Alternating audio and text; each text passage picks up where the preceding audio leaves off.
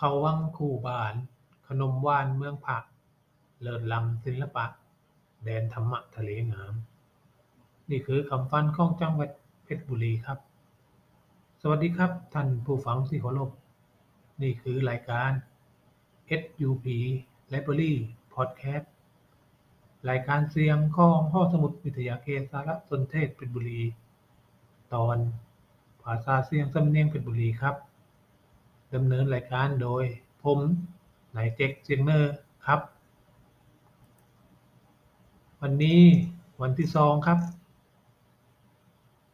แล้วมาเล่าเรื่องราวของวัวหลานครับวัวหลานเป็นการละเล่นพื้นบ้านของชาวเมืองเพชรบุรีครับ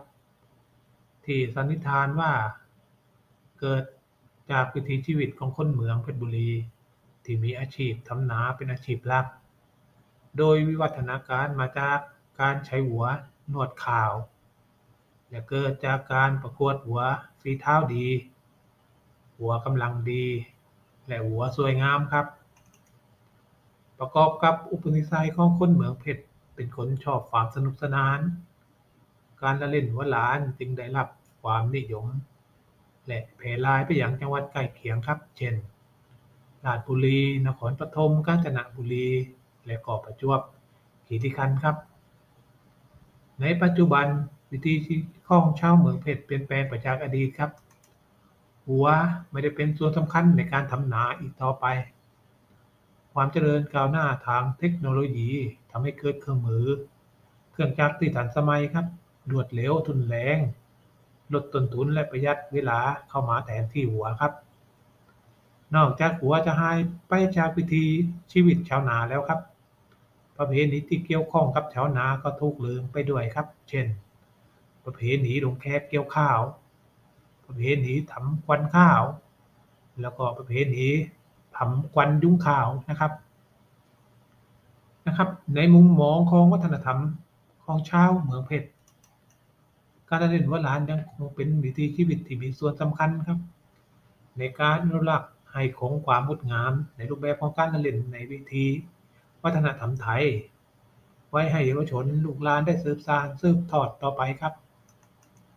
การละเล่นหัวหลานครับต้องใช้สถานที่บริเวณลานกว้าง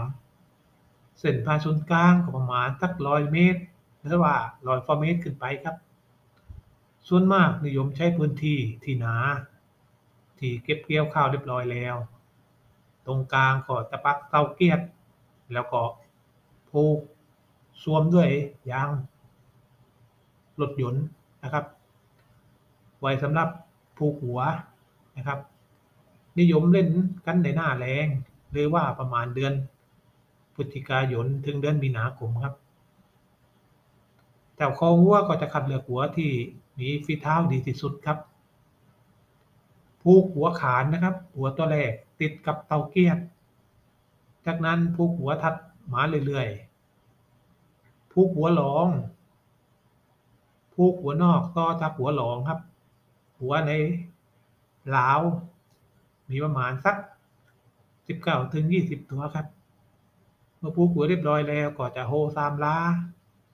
หรือว่าโฮสามครั้งครับ จากนั้นกรรมการก็โบกถงขึ้นเป็นสัญญาณ เริ่มการเล่นหัวหลานครับ ก็เรื่องของวันหลานก็